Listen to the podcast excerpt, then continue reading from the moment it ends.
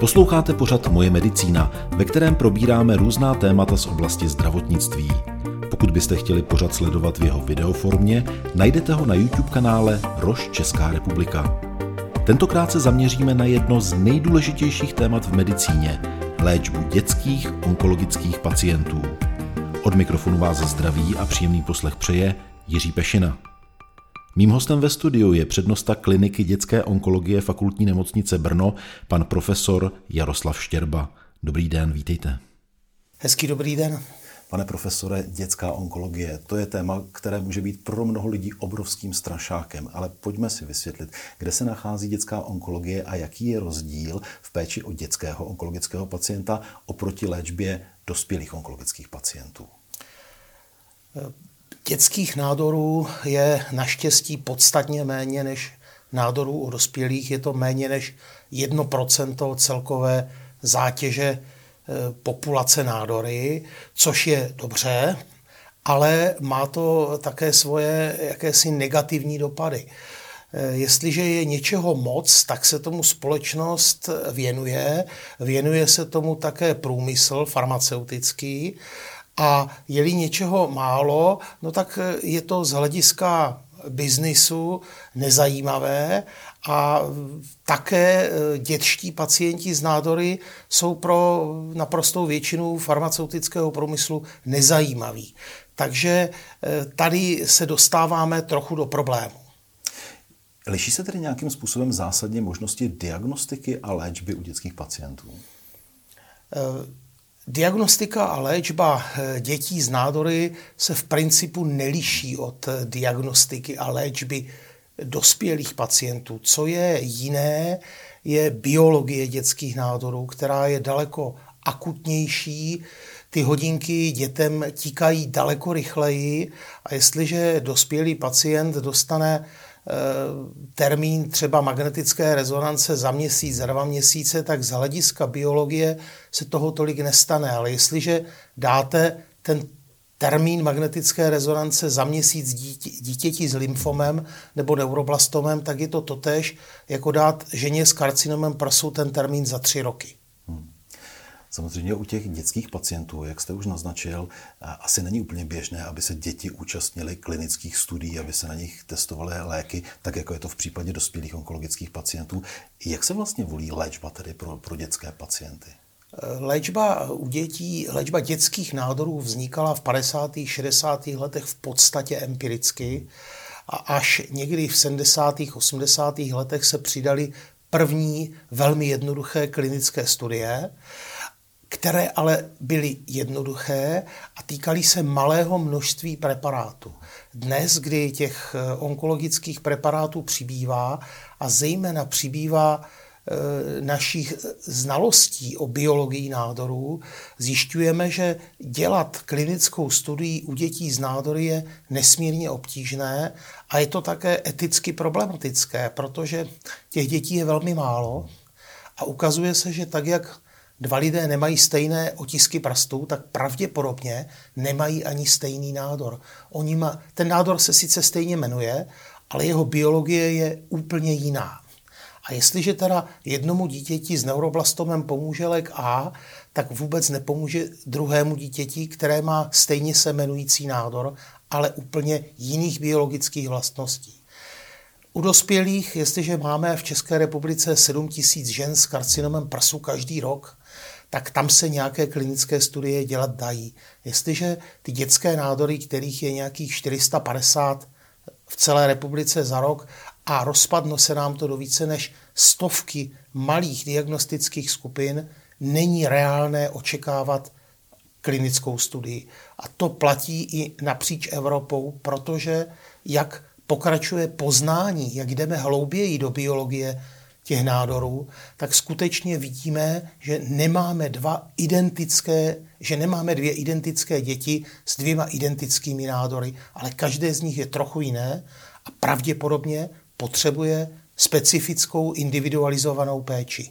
Specifická, individualizovaná, personalizovaná léčba, říkejme tomu tak, to pak samozřejmě obnáší úplně jiné nároky. Co je zapotřebí udělat pro to, aby takový dětský pacient, který takovou individualizovanou péči potřebuje, mohl být správně léčen. Jaké vlastně požadavky nebo nároky jsou na vás kladeny jako na lékaře? My jako lékaři bychom měli poskytovat v podstatě tu nejlepší dostupnou nebo nejlepší možnou péči, která existuje. Základní podmínkou je, abychom ty děti vůbec byli schopni správně diagnostikovat. A to se dnes, zaplať pámbu, v České republice děje, kdy úroveň diagnostiky a léčby je dosud naprosto špičková a úroveň přežití dětí z nádory v České republice je srovnatelná skutečně se špičkami, špičkami v oboru v západní Evropě a Severní Americe. To je ta základní podmínka. Druhou podmínkou, což už je daleko větší problém, když my najdeme nějaký ten terč v tom dětském pacientovi, respektive v jeho nádoru, tak musíme mít ten správný šíp, který do toho eh, terče pošleme. A ten šíp je třeba vyroben pro ženu s karcinomem prsu a má na tom šípu napsaný použít jenom pro karcinom prsu. A my bychom ten, ten šíp rádi použili i někde jinde a tady se dostáváme do problému. Ten problém si dovedu představit, protože samozřejmě to je nejenom otázka toho, jestli ten lék a jak bude účinkovat, ale i protože neprošel celým tím dlouhým martýriem klinického testování, tím pádem nemá patřičnou indikaci, tím pádem nemá úhradu od zdravotní pojišťovny a ještě si to dovedu představit i z pohledu lékaře, že v podstatě je to dost velká odvaha zkoušet právě takovouhle individualizovanou péči. Jak to vnímáte vy? Co je tam důležitější? Tam důležitá odvaha nebo projít celým tím složitým administrativním procesem, aby ten lék, který je určený na jinou indikaci, mohl dostat dětský pacient? Z pohledu eh, práva je správné projít celý ten administrativní proces, což je vynikající, což jako je jistě, jistě pochopitelné z pohledu někoho, kdo té situaci vůbec nerozumí.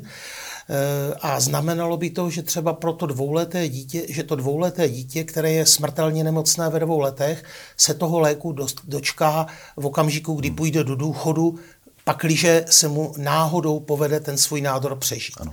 Čili to je e, v reálném čase naprosto nerealizovatelné a bohužel e, pořád my, e, nebo my společnost uplatňuje regulační mechanismy, které jsou v podstatě vytvořeny jakoby národohospodářský nástroj pro situace, vzácných onemocnění, kterých je málo a které eh, z pohledu celkové ekonomické náročnosti zdravotnictví jsou zanedbatelné.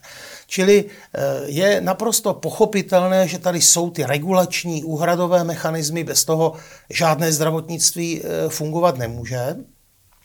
A rozumím tomu, že tyto mechanismy vznikly s cílem chránit jak pacienta před toxicitou, před nežádoucími účinky, tak ten zdravotní systém před kolapsem.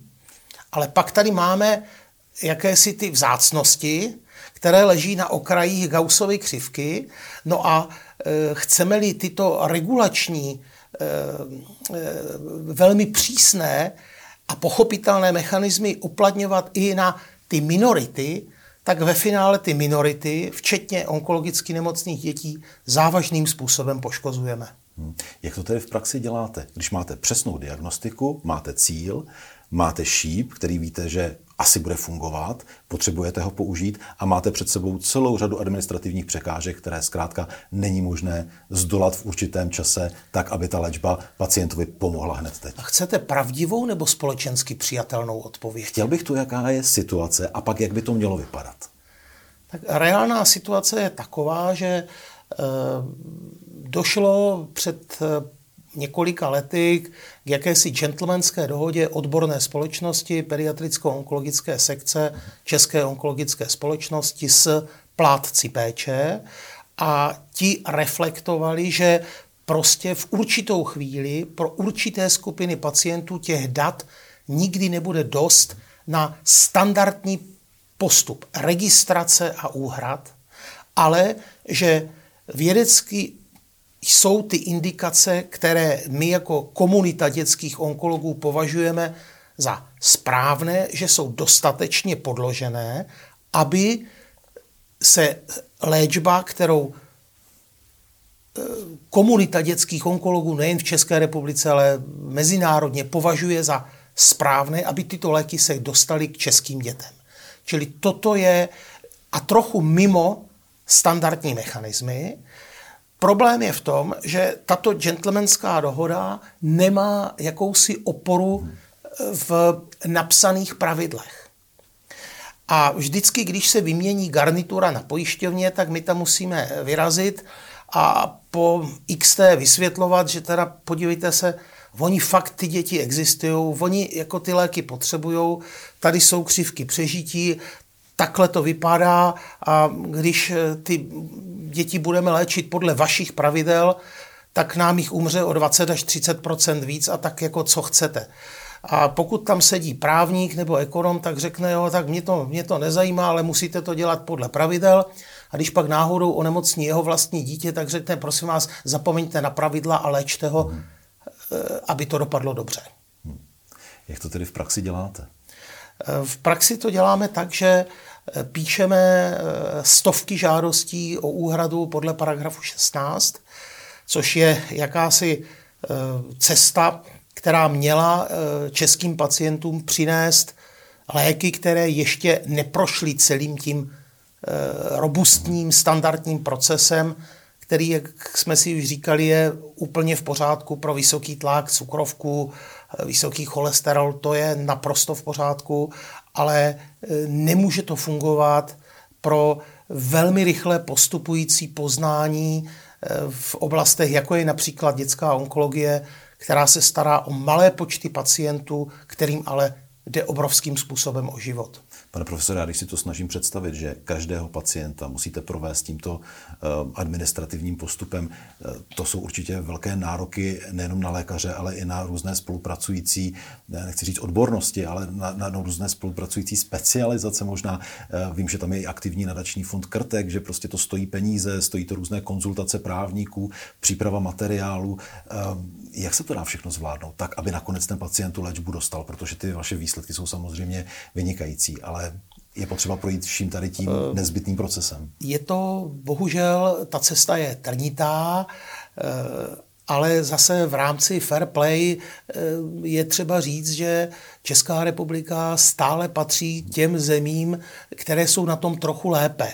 Eh, v podstatě od Mijavy na východ ta situace je eh, významně horší a dokonce i některé západoevropské země jsou na tom srovnatelně eh, nebo ještě snad i o trochu hůře jako my. My patříme k těm deseti šťastnějším evropským zemím. Nicméně v té desítce jsme na chvostu a my bychom strašně rádi našim dětským pacientům nabídli to, co ti vzdělanější dětští onkologové považují za to správné. A teď si představíme situaci, že byste mohl věci ovlivnit.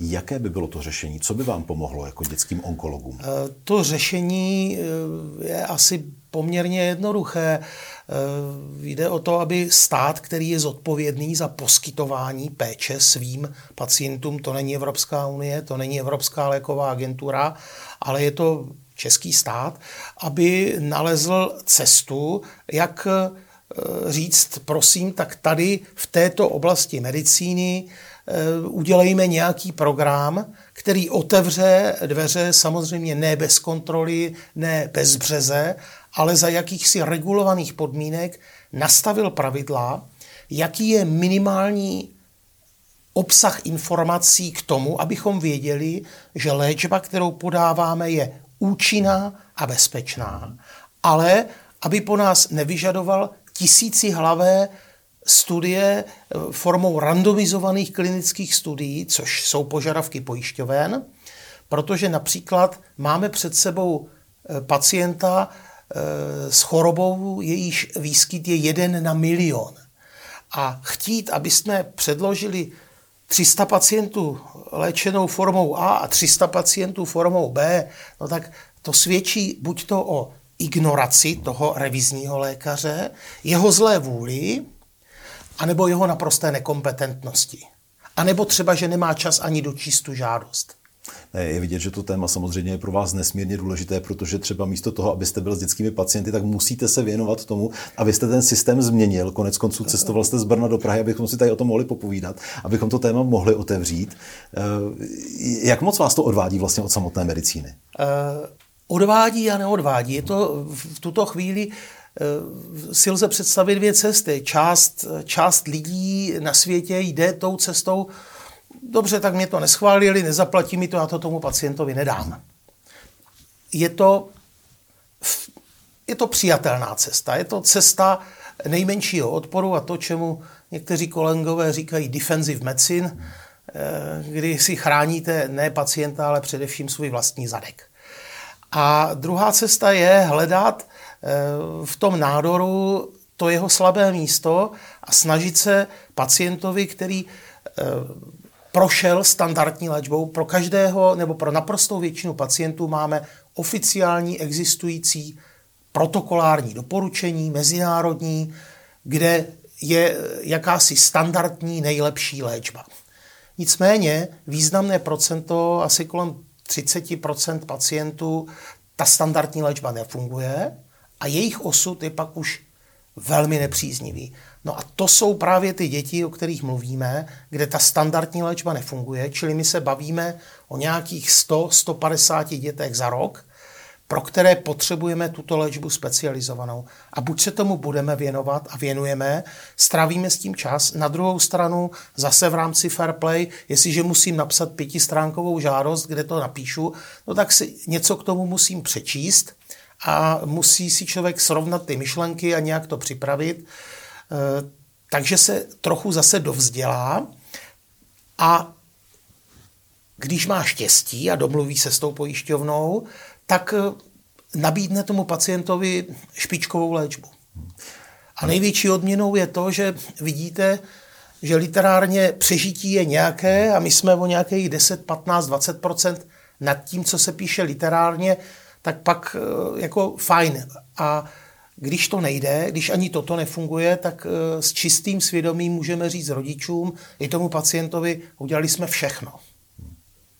Abychom demonstrovali to ještě, jak je to úzce specializovaná oblast, ta, kterou vy reprezentujete. Kolik takových pracovišť, které poskytují eh, dětskou onkologickou péči v České republice je? V podstatě jsou to dvě pracoviště, je to Motolská klinika a naše klinika, které se nějakým způsobem geograficky o tu péči dělí a té práce máme obrovské množství a v, poslední, v posledních dvou letech také, nebo roce a půl, také díky tomu, že Česká republika přijímá nemalé počty onkologických nemocných dětí z Ukrajiny, které se k nám e, přijedou léčit. Hmm. A jaký je, pane profesore, zájem o váš obor mezi absolventy lékařských fakult?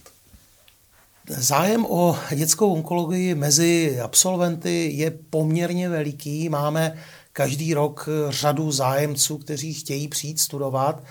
Nicméně eh, spousta z nich nevydrží jakýsi ten tlak psychický, to, že eh, ten, je to obor, kde člověk musí jít na hranu, na hranu poznání, na hranu vlastních možností, vlastního času, kdy tady ten Eh, jakýsi eh, ta, ta rovnováha mezi prací a osobním životem eh, umí být posunutá někam jinam, protože vy máte dnes a denně před sebou děti, kterým nejde o nic méně než o život.